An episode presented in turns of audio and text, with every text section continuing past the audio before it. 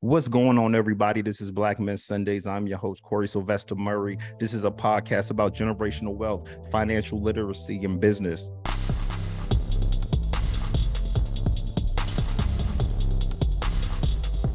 It's how you react to how it happens to you that really matters. You know, your decision post that action that happened to you is the difference between success and staying in a cycle, to me. Hey, Corey, I got one more quick question about what uh, Mister Moyer just said. Uh, you know, he told us to move, expand your circle, you know, make good decisions. Uh, what advice would he give to brothers that are kind of scared to intermingle with other races, other socioeconomic groups? Because I know personally, that's how I learned a lot. I started, you know, being friends with the white people, the Hispanics, the Asians, and I learned a lot, and I saw what they were doing. Uh, it was actually one female, her, one mom in third grade. She came from uptown Newport News and came down to the projects and picked me up. And I went to play at her son's house and we became good friends, you know? And I think I learned so much. Like, do you have any experiences like that you could share and how you grew from it? Absolutely. Why would you limit yourself? That's a great question. Why would you limit yourself to any one race or set of people? Or that is, it's foreign to me. I, I don't understand that. So for those who are doing it, don't be offended. You're really limited your opportunity in life. You know, um, this planet has billions of people on it, billions. I know that's a big number to understand. You know, I just came back from uh, Europe. You know, we visited over in uh, Italy and we went to Greece and went to Turkey and so forth. And I met different people from all over the place over there. There's something to be learned from everyone. And the more interaction you have with people, in my view, the better person you're gonna be. So get out there and meet everyone you can. And I know a lot of folks aren't extroverted like myself, I got it. But you're gonna limit your, your life's experiences by limiting your circle to a certain group of people, diaspora persons. You know, you, you're gonna just limit your own life experience. Expand that. And also, those folks are getting more as much as you, from you as you're getting from them. You know, we're not here on this planet. God didn't put us here to be alone, first of all. You know, we're, we're humans or like to group, like to congregate from all over the globe. So I say get out and experience different things, see different things. I think if folks left the country, if their means allowed them to do that, and see how other folks live in other countries, they will really appreciate America and how great you have it here. I'll, I'll reiterate that. So to answer your question in short, I think it's silly to limit yourself. Regardless of what your beliefs are, put all that on a shelf and go listen to other people. And you may find, you may learn something. You may change your mind on something. Don't be afraid of that. Thank you, sir. Dad, um, I remember fondly, you know, I grew up living on military bases for most of my life. And I remember when we moved to Florida and we lived at Patrick, what was Air Force Base then. And then we ended up buying a house and it was like a big deal because it was like our first house that we bought. It was in the middle of nowhere. There was nothing else there. We were literally one of the first houses to be built there. Um, I just want to ask how you and Mom saved up to be able to afford a home. Right now, I see quite a few people getting homes in their twenties and having homeownership. I don't see a lot of Black men and women owning homes under, I want to say, forty. Um, and you guys were able to do that at a young age with two kids while you guys are still pursuing your higher education, and then ended up saving up some more, and we ended up getting a pool built later on. Like, how did you save up for that? And what advice do you have for people that say, I just can't afford that right now? Right. Hey, Crystal, I love you. And that's a great question. I, I will gladly answer that. So there's a couple parts here. Saving money, like I said, because as a family, your mom and I, my wife and I, sat down and discussed where we wanted to be and how we wanted to live our life. And we decided to do the things that were necessary, and they're hard things, to achieve those goals. So we made the goal, we wanted to provide for our children, you and Maurice, Crystal and Maurice, to make sure they were gonna be on a better footing than we were. So part of that, some of those goals was owning a home, which I never owned a home in my life, would live with my, my family when I was growing up, never owned a home in their life. And uh, that was new to me. So it was a goal. And I looked it up. I, I researched things. What do I need to get? You know, they wanted three percent down for one program. They wanted five percent down for another program, twenty percent for conventional loan program. There was all these things I learned, right? And I actually looked it up. I mean, I went to the library. I read things. I watched T V shows, you know, and I'm not even going to endorse any shows, but I watched them all. I listened to radio programs, and just I can glean information from anybody who's offering information. Some of it's not good, but you know what? That's why you, you research it. Some of it was great, and that's why you listen to everything. Get, consume as much as you can. In doing so, we decided we needed at least, at the time we bought that house, ten percent. Now, I had another feather in my cap because I was a military guy, and this is where I come to employment programs, understanding your benefits and your employer. The military gave me an opportunity through a G I Bill program, or actually through a, uh, a, a program where we can purchase homes. Not the G I Bill. The G I Bill actually gives you your uh, your college paid for, but but the home purchasing program allows you to go ahead as a government, as a uh, military person, and purchase a home under the V A loan program with nothing down. But you still have to be able to afford that house. So in order to buy the house that we bought, Crystal, and you pointed it out, we saved money because the V A would only give us a certain amount, and we paid cash the additional amount on top of that to get the house we wanted, versus the house that the V A will, will basically back the loan on. So that's what we did. We planned it out. We thought about it. It was part of our life's goals uh, in providing for my daughter and my son. And the pool, as she pointed out, we did have money set aside because we had ten percent that we used to basically upgrade the house we wanted. And then we had funding that we put aside and we saved, because I researched how much a pool costs. We paid for the pool in cash to have them put that pool in, so that the kids could enjoy living there at the house. So that's what we did. It was a plan. It was, it was deliberate. It was thought out. It took some sacrifice to save. And uh, at the right time, because, you know, we lived on base for a while. We were saving money. Then we went on and bought the house. And it turned out to be a great buy, because we bought, like you said, a, a new development where the prices were cheaper. That was also by design. And eventually built up that whole area. And when we moved out of there, we ended up selling the house for twice as much. That was not intentional. That was just the opportunity of when we were selling the house that we had. So it worked out all around. So, Mister Moyer, for the brothers out there, because I hear brothers all the time, and I've know brothers live in the hood in Orlando, drive an eight fifty Benz, Balenciaga, Gucci, all that out. I'm like, man, why don't you buy a house? Man, I don't have no time for that. What if a pipe bursts? I don't have twenty, thirty K. I'm like, but you do. You, your car, all the things, all the assets you have. And as my uh, financial advisor who's on this line says, if it goes on your ass, it's not an asset. So I would just love for you to touch on the brothers in the hood that have money. I mean, Louis bags full of money, but they don't want to buy anything. What do you have to say to them? There's two pieces here, I, I think. I call, I, I, have a, I have a term for this. It's called living poor, really.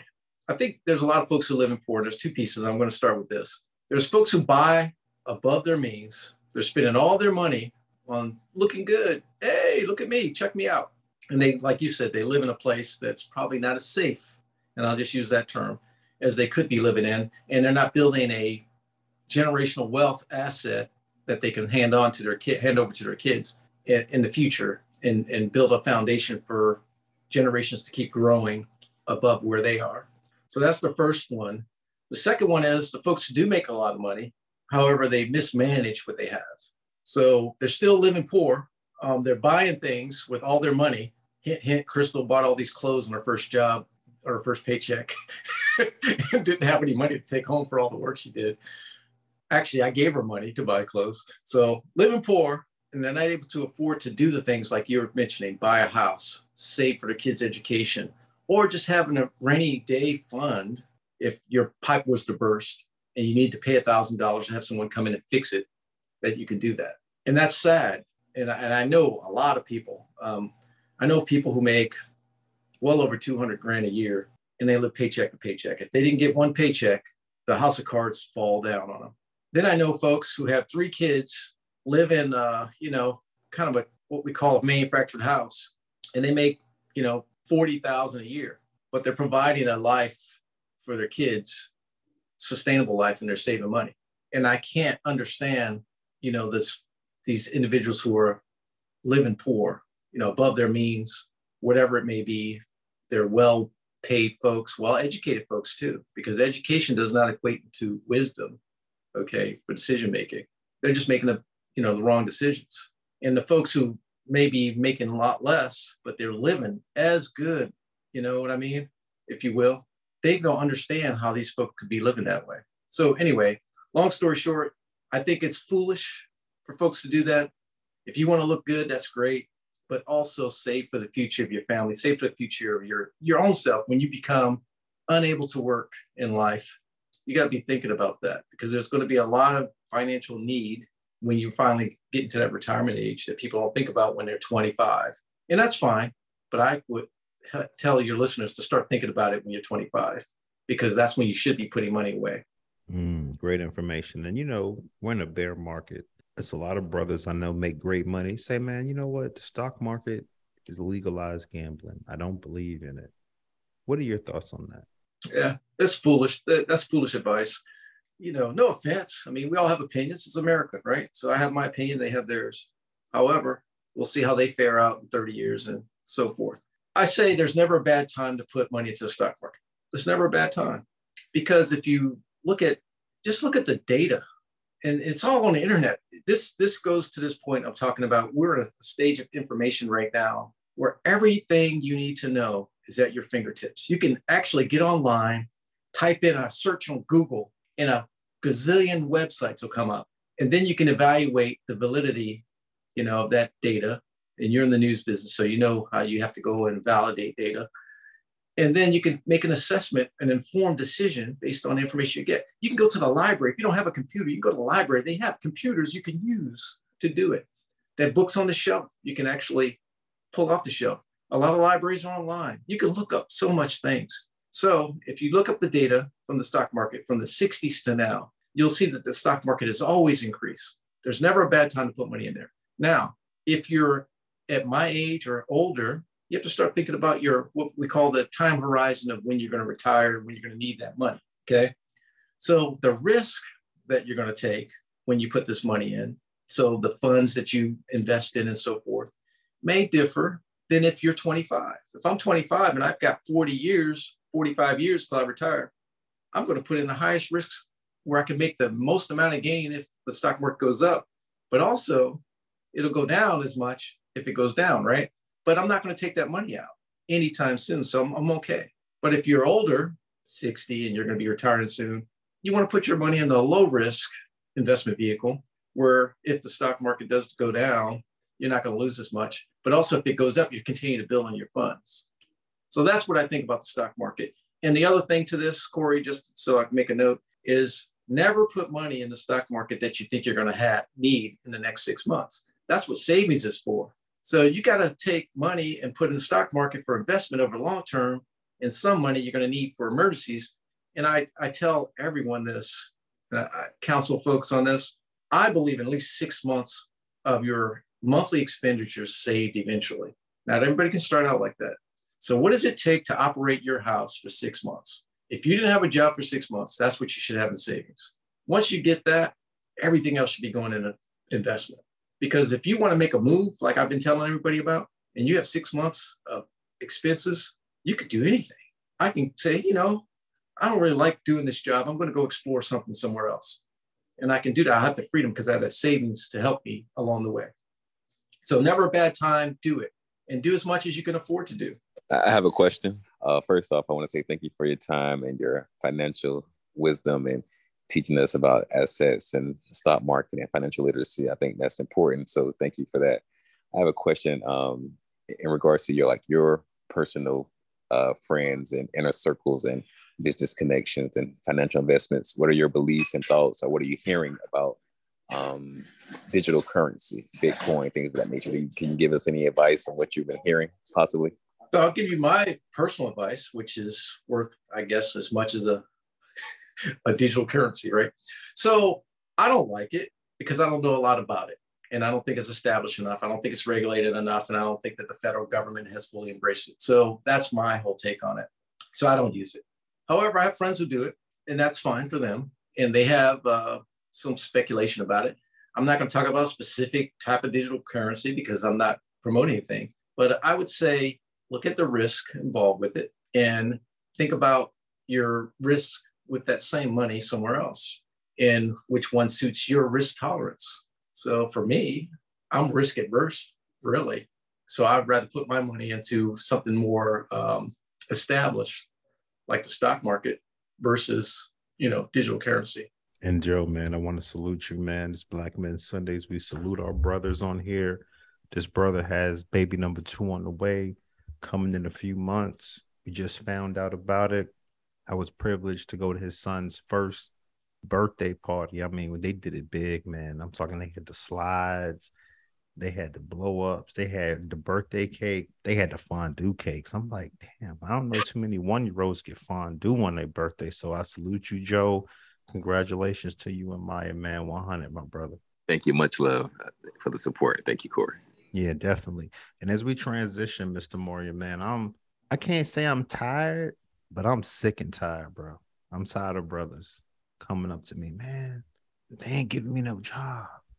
The white man ain't giving me no job. We keeping it real on Black Men Sundays.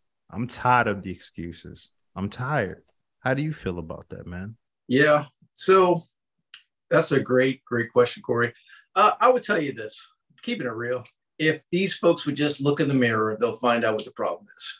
Um, Michael Jackson's song, right? The Man in the Mirror, to make a better way. And I'm going to use that as a as an analogy there. Most of our problems in our country right now are us. Just put it bluntly. I'm not saying all. I've got it, man. I know there's things going on in the country that may be counter to, you know, a quick success. So what we need to do is we need to figure out what can we change in ourselves to get to where we want to be. So I would tell this to folks who have excuses. What did you learn from the last experience that you had trying to obtain the job that you wanted? They'll tell you. Everybody will tell you. All you gotta do is ask. Don't get mad. You know, it's competition out there. You're either in it to win it or you're just in it, you know? And if you're not competing, doing the things that you need to do to be the top candidate on whatever the opportunity is, then you're doing yourself an injustice. Why, why are you put in for it? Why waste your time? You're wasting their time too. So you need to look at yourself, make an assessment, and ask questions about why didn't I get it? Ask the hiring official. They'll tell you. And listen. You know, you got to really listen. You got to shut up, shout out all the things that are going on in your head that might be telling you, oh, woe is me. You know, I'm a victim. And say, hey, how can I be a better candidate on the next opportunity that comes up? And you'll find yourself more successful. That would be my interpretation of that. Hey, this is Commissioner Scott. Uh, one more time from Atlanta. I got a real question because uh, we talk about kids looking fresh in the hood, having the new kicks. I remember being a kid, you know, on welfare, living in the projects. But my mom took a sense of pride in making sure that, you know, we look the part of looking good and felt good when we went to school, right? But by the time I graduated high school, you know, I was a pretty smart kid. I had schol- scholarship offers that, hey, parents didn't sign for me to be able to take advantage of the scholarship. And B, they didn't have any money saved up at all. It wasn't like I was just, one day I woke up and I was pretty good in school, right? So, Mister Moore, like, do you have any direct advice for these maybe single moms uh, that may be in these environments? Of if they don't buy those Jordans for that kid, right? What should they be buying? Like a five twenty-nine plan or anything like that? Oh, great question. Um, I'm not here to judge anybody. I'll be honest with you. Everybody does what they're doing. Everybody has a different view of their dream, right? Of what life should be for them. However, I know that making prudent decisions with your money will enhance the ability for your family to uh, achieve their goals. The persons that are spending money, first of all, I'm gonna break it down, on things that aren't necessary, need to evaluate how to save. I want my kids to look good too, but there's other ways to do that besides having the name brand, you know, the latest Jordans and all that kind of stuff, or the uh, Louis V bag or whatever it is that people think they need to have. Buy what you need and save what you can, okay? I'm gonna say that again. Buy what you need and save what you can. I walked through a mall recently and I was talking with my wife and I'm in a position I can buy what I want, whatever I want, right? But I walk in the mall, this big, nice, beautiful mall, it's beautiful. We, I think I ate a pretzel, some pretzel bites, and I got a, a lemonade. And we were in there for about an hour and I didn't buy a darn thing. And I talked to my wife on the way out. I saw a lot of nice stuff in there. I said, there's nothing there I need. There's some things there I wanted, but I made a decision I needed. And the reason I said that is because the money that I have could be anything that I want it to be within the value of that money. But once I buy the thing, it becomes hard, that thing. Now, if it's an asset, you know, property, you know, stocks, those things, I can get value out of that, right, in the future. But most of the time, we're not buying assets. We're buying shoes. We're buying hats, you know, we're buying the latest clothing gear, whatever it is, you know, and eventually that basically deteriorates. It's not an asset. It goes away and it's spent. It's that money's gone now forever for that thing. So that's my philosophy that I try to tell these folks to, to just buy. I'm not saying live where your kids don't look good. My, I think my kids look good. Now, I've had bought some questionable things for my kids, and Chris will tell you that, that she was like, oh, my God, Dad, I can't believe you bought this, right? My son specifically will tell you, too.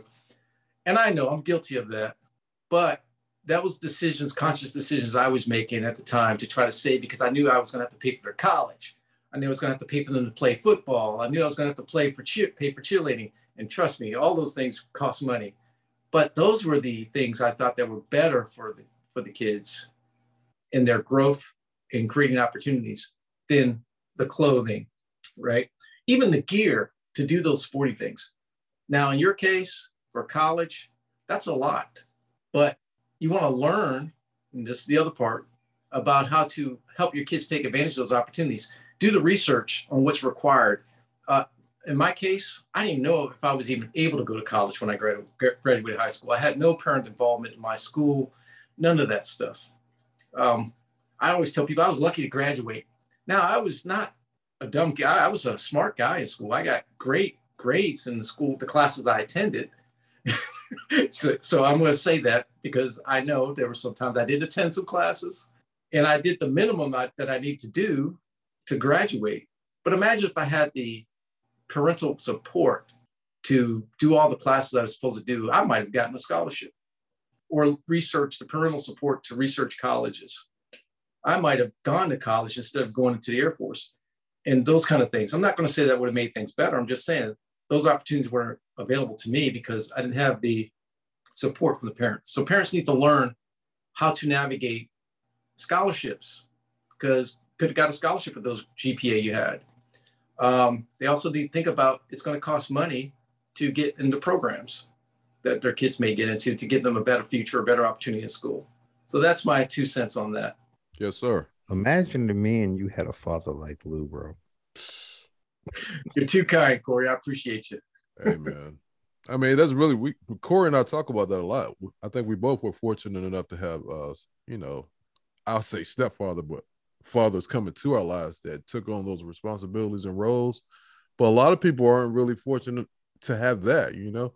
So what I'm getting out of this is that, okay, I don't have any kids right now, but I'm getting a better idea of what I could be like by just listening to your experiences. And, you know, we both from similar environments too. So I can kind of see what I could become. Thanks again, sir.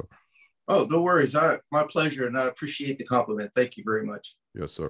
And this is Joseph. I, I agree with what you said, but also I, I got to think too, we, we got to think about in our culture, right? As far as, you know, um, let's say African-American boys, for instance, going through K twelve. So I went to predominantly Black K twelve, elementary, middle, and high.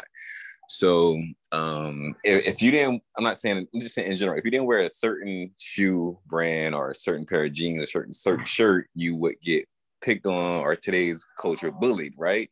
So that can have an impact psychologically on the student um, that is trying to get, get good grades or fit in at school and, and feel normal. So I think also that needs to be taken into consideration, Commissioner Scott, when you're trying to develop an initiative and things like that. So it, it has to change the entire culture, you know, because so then the mom comes home, sees the kids crying and say, hey, why are you crying, Billy? Um, mom, they're picking on me because of my haircut, because of, I don't have any swag. I'm not saying it's, I'm not saying it's correct. I'm just saying this is a component that the kid goes through as well to try to fit in and for kind of forces the mom or makes the mom believe they have to adapt and buy buy into that culture as well.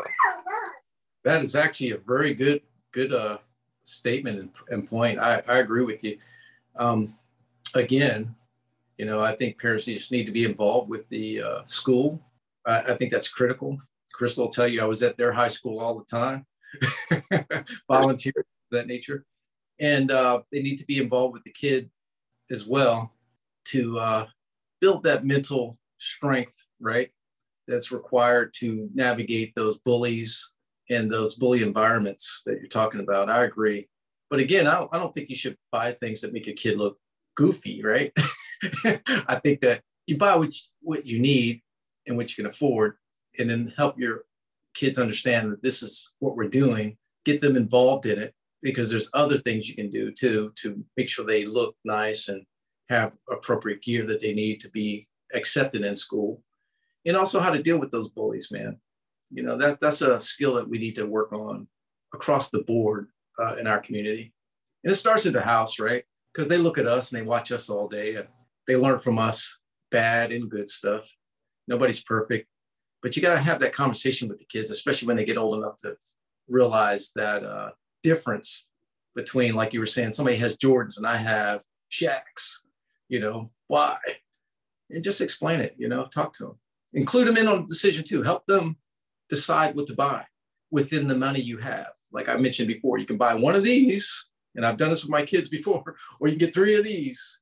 You pick, you know, and they'll help you out. You'll, you'll be surprised what they can learn from that. You're right. I definitely agree. And I think in the long term, it'll help benefit both the parent and the child, because, you know, some some parents go into financial ruin because, uh, you know, they're trying to get the kid the new PlayStation or the new Jordan and stuff like that. And it, it put them in a bad credit score bind and run up all the credit cards and credit line history. And they can't afford that house, can't even move the kid out of that neighborhood because of that situation. So um, it hinders the, the parent from being able to afford them to get into a nice school and better education. So I, I definitely agree with everything you said. So, yes. I'm, I'm going to One thing on that that you just said, credit cards, you know, that's the worst debt you can ever have. And I tell this to folks all the time. Credit card is great for making reservations and paying for stuff online and all that kind of stuff. It's great. It's a great tool, but it's a tool. It's not money. This is where I think people get confused. You're supposed to have money to back whatever you're using that tool for to pay for it before the creditor charges you interest on what you're buying. And I think people get credit cards, and I, I just have to say this because it's really pet peeve of mine. I think credit cards and creditors will make it easy for you to get those credit cards because they want to get you into a cycle where you owe them so much money, you cannot pay them back all of it. And now they're making money off of you on your balance. In other words, it's the reverse of investing in a stock market. Whereas somebody who owns that credit card company, the, the actual uh, principal folks who get their dividends and, and make money off of that are making money off of you every month now. And in some people's cases, months, years, and it's just, it restricts your freedom. It restricts your cash flow. It's just so much negative I can tell you about it. I use credit card every day all over the place, but I also pay my credit card every month. They pay me to use it. They pay me a percentage of what I put on there every month. And quite frankly, the money they pay me pays for vacations for me every year. That's how much they pay me back because I use it wherever I can. It's a tool. If you can use it properly, you can reap the benefits of the tool. But ninety-nine percent of folks don't use the tool property, properly. They use it as money because they want something now, PlayStation, whatever it is. And I understand it. You want to get your kids things that they want. You want them to feel good, and you want to feel good for them too. However, in the long term, you're really hurting the kids and you're hurting yourself because you're limiting your opportunities in the future by paying this extra money that you don't need to be paying and limiting your cash flow. So credit cards, I could talk a whole hour about those. The worst debt you can ever have is carry a balance in a credit card. So for all the folks who are out there doing it, if you're already in debt, work on getting out of it. You know, you can't change the past. It's already there.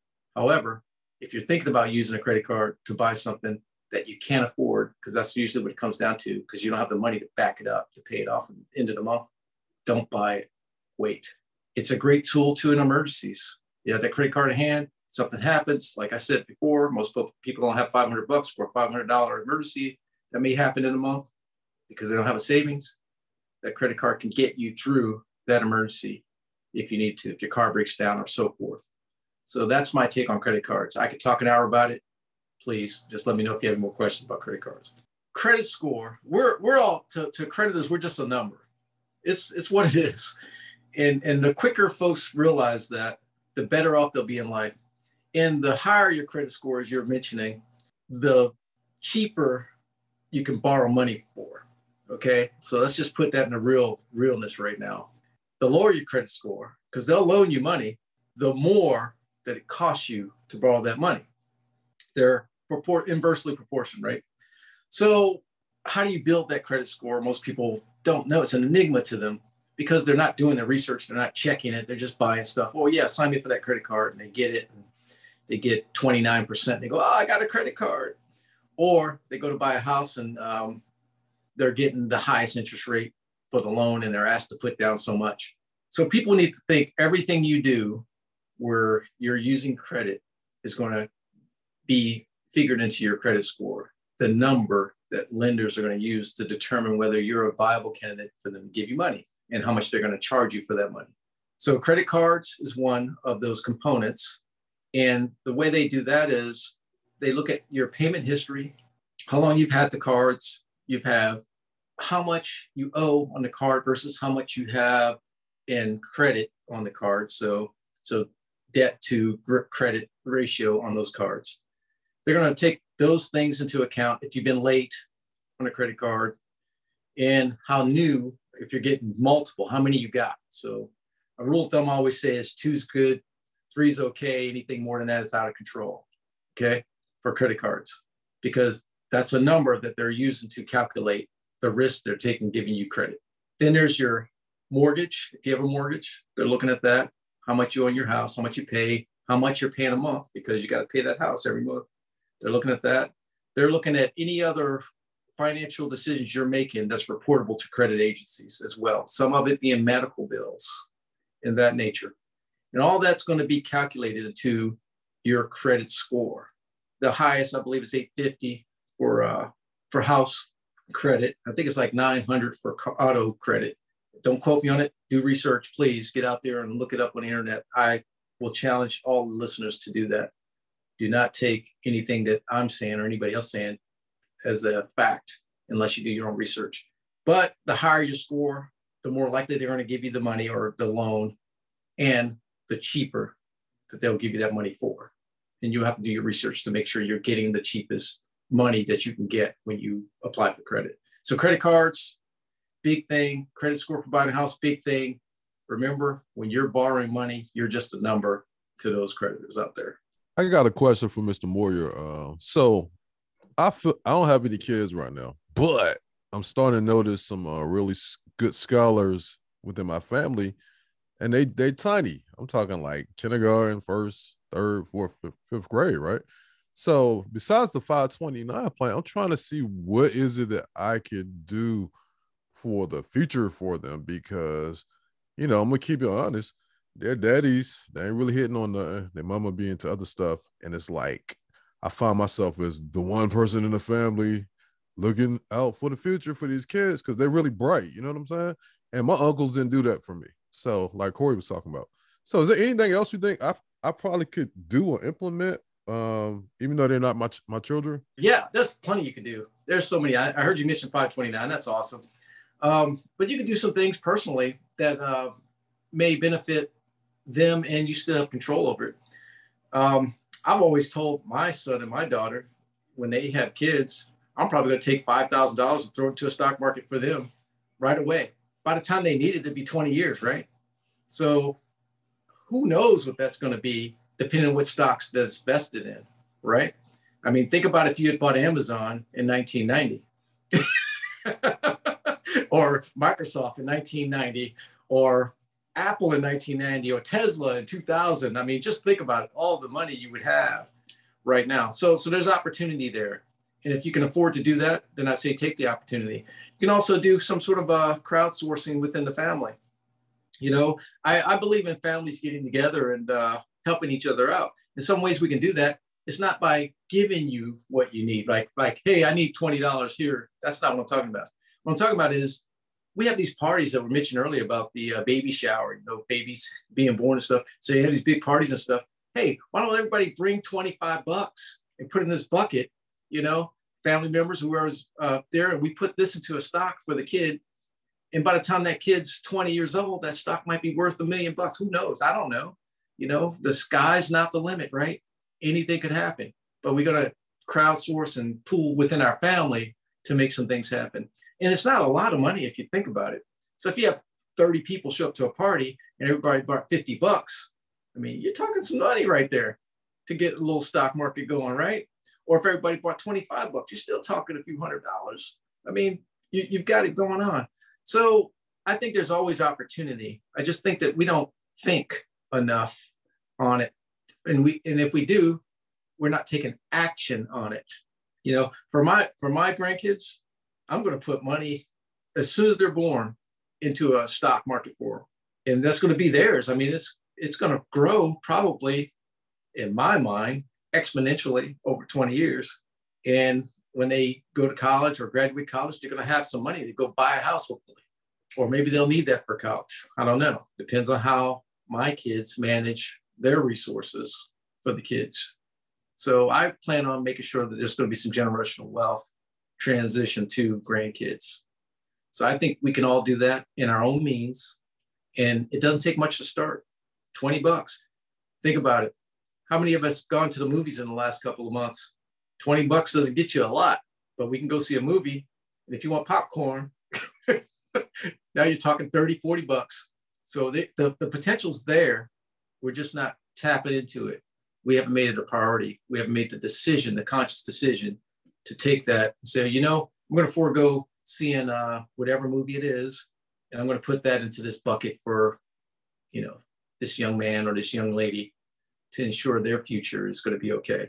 Now, you can't be the only one, right? Because the way that model would work is you would get multiple family members to do it. I know some of our family members that do that right now.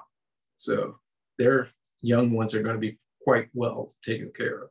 Hey, I appreciate that a lot. I love that model, and uh, I'm going to get it implemented. So thanks again. Perfect. Thank you. What's wrong with the Black community? Right.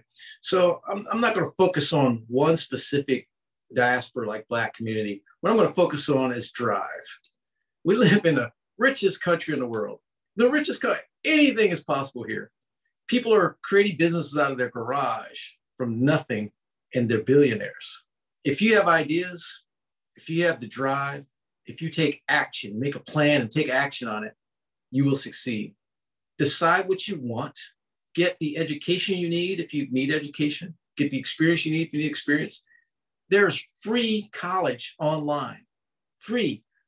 Major colleges offer training programs, classes online for free. If you don't have a computer, go to the library. There's plenty of computers at the library. Library is public. They'll let you use it. Your drive will dictate your future. The way you prepare yourself will dictate your future. Is it easy? No. Nobody's going to give you anything, man. Nobody's coming to save you. You have to get out. You have to improve yourself. You have to look in the mirror and say, what do I want to do? Where do I want to be? Put a plan in place. Every action you make should be towards that plan. There's going to be some impediments. There's going to be some challenges. But remember what I told you earlier. The challenge doesn't define you. It's how you react to it that defines you. Mister Lou, my man Eric Player, his daughter is a mathematician. Wow. Married, married to my financial advisor. Nice. But the question for both of you brothers, and, you know, whoever answers first, it don't matter. But what's the secret sauce to raising successful children? Okay, I'm going to go first, I suppose. Um, since I got that pause, as I mentioned before. Again, my name is Eric. I'm from Huntsville, Alabama, which is listed as the number one city to live in in the United States. And you know how to put that plug in real quick. Um, Oh, come on. Bro. The Not secret again, sauce. Bro. Not again, bro. Damn. Hey, I got to do that. You know, hey, that's an honor, you know, to say, hey, you know, we we number one. But anyway, the thing I would say that it's, it's not really a secret sauce. It's just you have to live your life by example, I would say, because kids will watch you the good that you do, and they pick up the bad that you may do.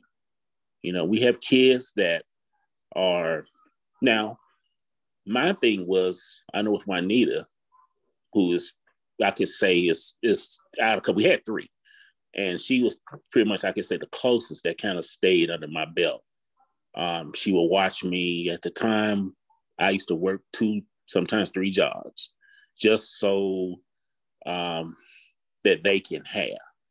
And she always saw the hustle that I had. And she used to think, you know, and we used to go go out to eat a lot. I used to go on vacations, and I would make sure they had, you know, just about anything they wanted. You know, televisions in their house, in their room, T Vs, telephones, clothes, whatever they wanted, they they pretty much had. And Juanita came to me one day and said, you know what, are we rich? I'm like, no, we're not rich. I just I work hard, you know. And she saw what it took to have anything. Um, because a lot of times she would see, um, because Juanita, you know, she worked ever since she was, I think it was like age fifteen, sixteen years old. She worked fast food. She worked different odd jobs. She bought her own. She always did her own thing because she told me that's what I did. I know even a time when having a cell phone, she got her own cell phone. She was sixteen, seventeen years old, paid for her own bill. But she's always been a very responsible person. And I taught her a lot of different things about being, being a responsible person and, and, and doing the things that needed to be um, independent.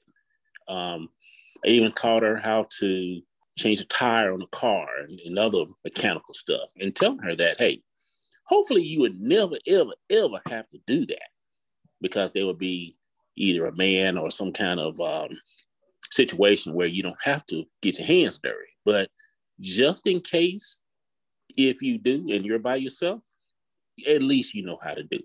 You know, you don't want to get your hands dirty, but at least you don't have to do it. So that, and when I taught her how to drive, I taught, I didn't teach her the conventional way and automatic. I taught her to drive on a five speed, just so that I'm like, hey, who knows, if you running from somebody, you getting chased and you get into a car that, you know, that's a five speed, at least you know how to drive. So again, I wouldn't say it's necessarily a secret sauce. It's just, you just have to lead and teach by example.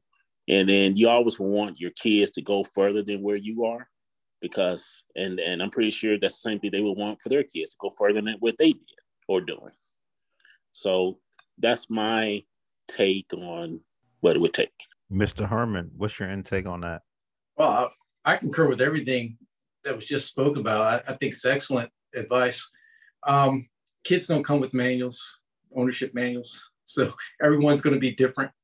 Every household situation is different. So there's not a one size fits all recipe for success. However, I think um, the leadership portion of that, being the, the Black men that we are, we need to be leaders in our families. That doesn't mean telling everybody what to do, or this macho misinterpretation of what leadership is in, in our families. It just means that working hard is a trait that we want to pass on. Loving our kids is a trait that we want to pass on, especially your daughters. You know, you want to make sure that they see, you know, what a, a man, you know, is supposed to be like. That which means taking care of your spouse, your wife, Uh, making sure that she's well taken care of and showing that example. Your son needs to see that. I mean, it's just imperative that these things need to be observed um, in your household. This, this is leadership traits that you need to have. Providing, and I, I heard three jobs. I mean, that's what I'm talking about, man. You know, you figured, hey, I've got to go get some more income in here. And you went and did that. That's excellent um, to get them what they needed and, and to provide for your family. Those are all things I get behind one hundred percent. I think that are great, great things to show. Uh, some additional things I might put, I might add would be uh, to make sure that the tools that your kids need, that they have them. Um, I, I, I heard T Vs and all that kind of stuff, but things we need to make sure our kids have to be successful are internet access, computers, um, cell phones. I mean, these things cost money. So we got to figure out how to make sure they have tools to be able to compete in society. Having a car so they can have transportation, have freedom to move around. These are all things as they get older, they're going to need to compete in society and be successful. And if you can provide them that in the loving environment And when I say that, that goes back to the first statements I was making. The relationship you have with your spouse, the relationship you have with your kids, you're not going to support everything they want. You're not going to get them everything they want. Quite frankly, sometimes my kids didn't like decisions I was making. That's fine. But that's leadership. Everything you do is not going to be accepted, but it may be necessary so they can have the opportunity to, to be better off than you were, where you are. So I, I think those are the things that I need. I, I wrote down some uh, some notes here while, while, while the other brother was talking. But um, I think supporting their ideas, because generations change, is, is something that we all need to sit back and think about.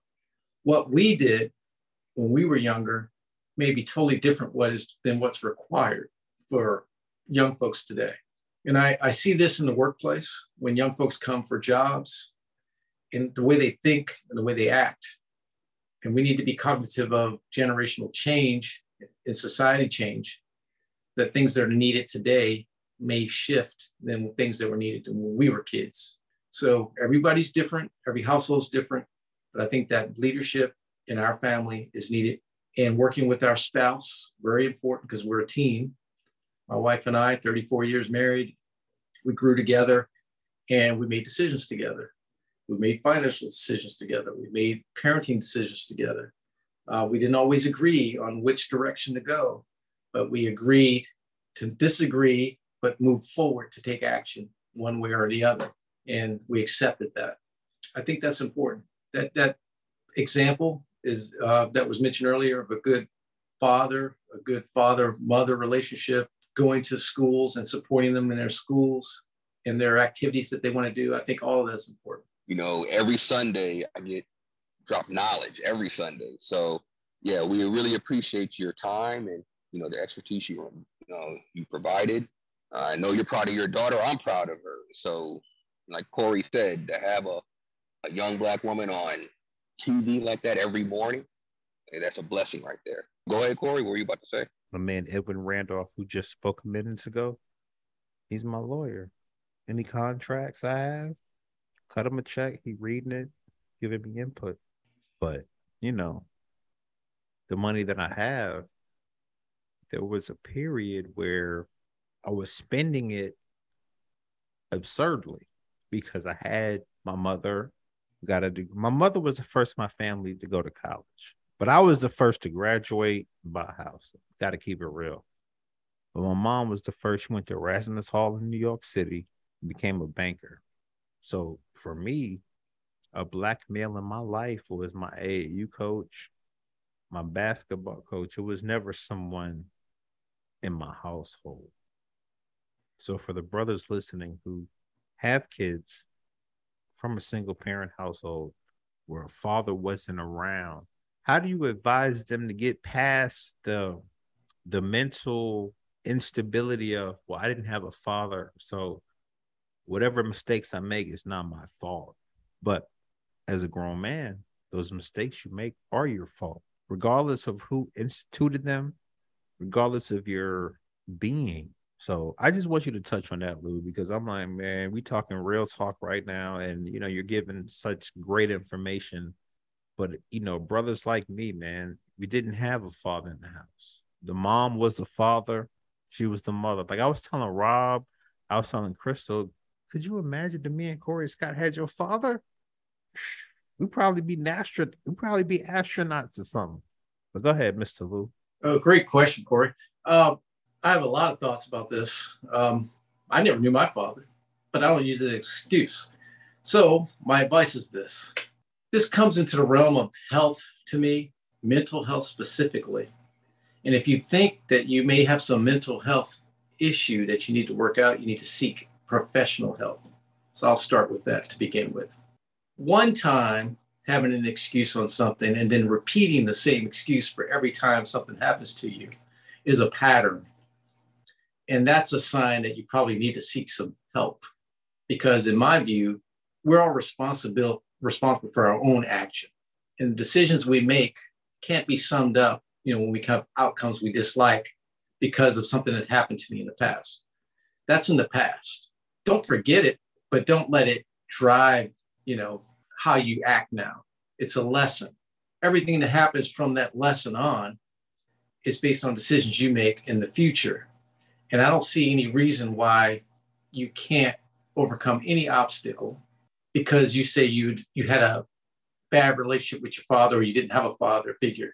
There's plenty of opportunity to learn from other folks. This program, uh, the reason I'm on this program, because I did research it. I talked to you.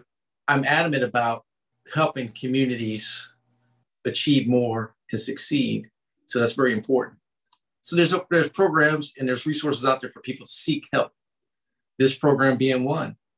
If folks aren't taking note of the lessons that are being taught each episode of Black Men Sunday, then I'll tell those folks to look in the mirror because they're the problem. Because there's some real knowledge being dropped every week here. And if someone has an excuse of, again, over and over again, it's because of the father situation I had or the lack of father situation or the house I was brought up in, please seek some help professionally because that really will help you get over that. Because you need to move forward and make decisions based on today and the opportunities you have now. We live in the richest country in the world. I cannot state enough that opportunities are endless and you can really do and be anything, but you have to believe that. And the only way to get past those talking, I guess, in your head of excuse me, woe is me, I have this excuse, is to seek some professional help, in my view. Other than that, learn what you need to learn, research what you need to research, build yourself up to be a competitor and the best candidate on what you want to do and achieve, whether it be a business or whether it be a candidate for a job, and go out there and get it because nobody's stopping you but you. You're a management program analyst at NASA. Oh, I don't know any brothers in that position doing quality assurance, innovative problem solving, mission assurance, but you're a Black man.